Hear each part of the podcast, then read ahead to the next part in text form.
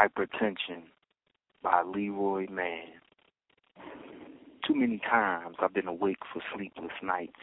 Frequent fights before me or within me ignites the pain rambunctiously moving through my veins.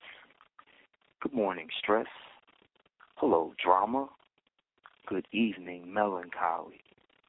I guess sweet dreams weren't meant to be, at least not for me, unless they pertain to my hopes and aspirations of leaving this box far behind. The constant dealings with fishbowl minds will bend the hardest of men, time and time again. You'll find yourself spying on that man in the mirror that's always crying.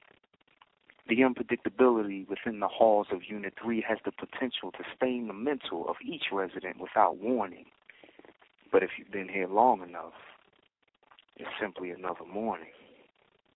A walk to the chow hall doesn't necessarily mean the only thing you'll be fed is food.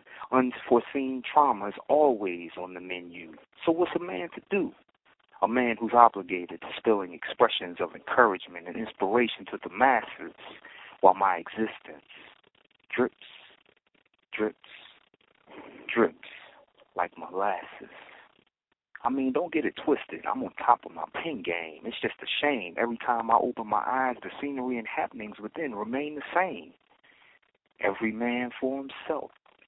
Crabs in a barrel. I gotta get me me.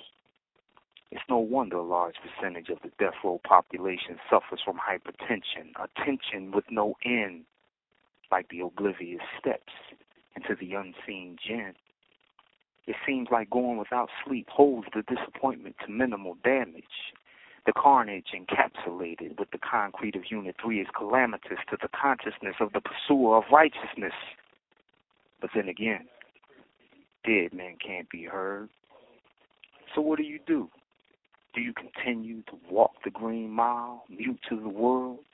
Or do you pick up a pen and open the doors to the land of the lost? I'd much rather leave this realm as a sleepless beast with the pen than a well rested, polluted soul incapable of seeing the beginning from the end. Hypertension won't be the death of me.